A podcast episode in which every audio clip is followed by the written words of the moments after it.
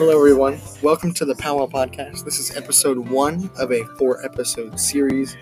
Uh, in today's episode, we're going to be talking about language and how people react to certain things in our environment. There are four different types of language family language, friend language, professional language, and body language. Friend language is the one most used today due to social media allowing everyone to talk to each other at every time. But you also see professional and family and body always being used.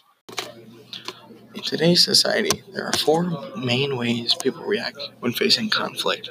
The two most well known are fight and flight. Flight is when with conflict, you run away from the situation and you run away from the problem creating distance between the problem and yourself. Fight is when you decide to resist the idea, people, or thing that goes against your beliefs in a situation of conflict. The other two that are not as well known are fawn and freeze. Fawn is when people give in to the pressure and don't do anything. But freeze is when people do nothing, they don't give in or fight back, they just stand still. Now, you may think there's a reason why we must be talking about this, and you're correct. Um, in this world, you have to understand language and code switching first before you can move on to understand bias and advocacy. So, next episode, we'll be talking about bias. A real world example is the interaction between teachers and parents with their students or kids. Referring to their authorities, kids or teens will most likely show a more professional attitude as they aren't their peers.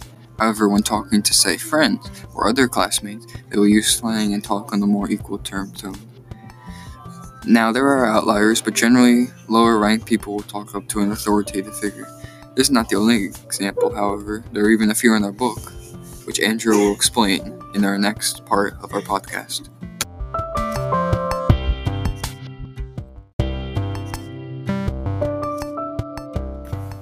Now for some examples from our book, Flight, by Sherman Alexie.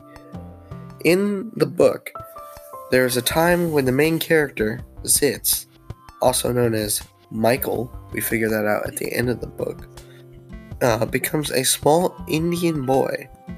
He could not talk as this child, and he learns that he has to communicate by pointing or using other bodily movements that's how he communicated his feelings with his Indian dad, and uh, this proved to be quite a big challenge for Zits. Also, when he was in the juvenile prison with Justice, he, when he first met Justice, he was immediately defensive towards him, and uh, he didn't really want to talk to him. But after he got to know him, or so he thought, he spoke nicer to him, and Zits felt like someone understood him, which caused him to open up and be more personal, using a more friend type of language.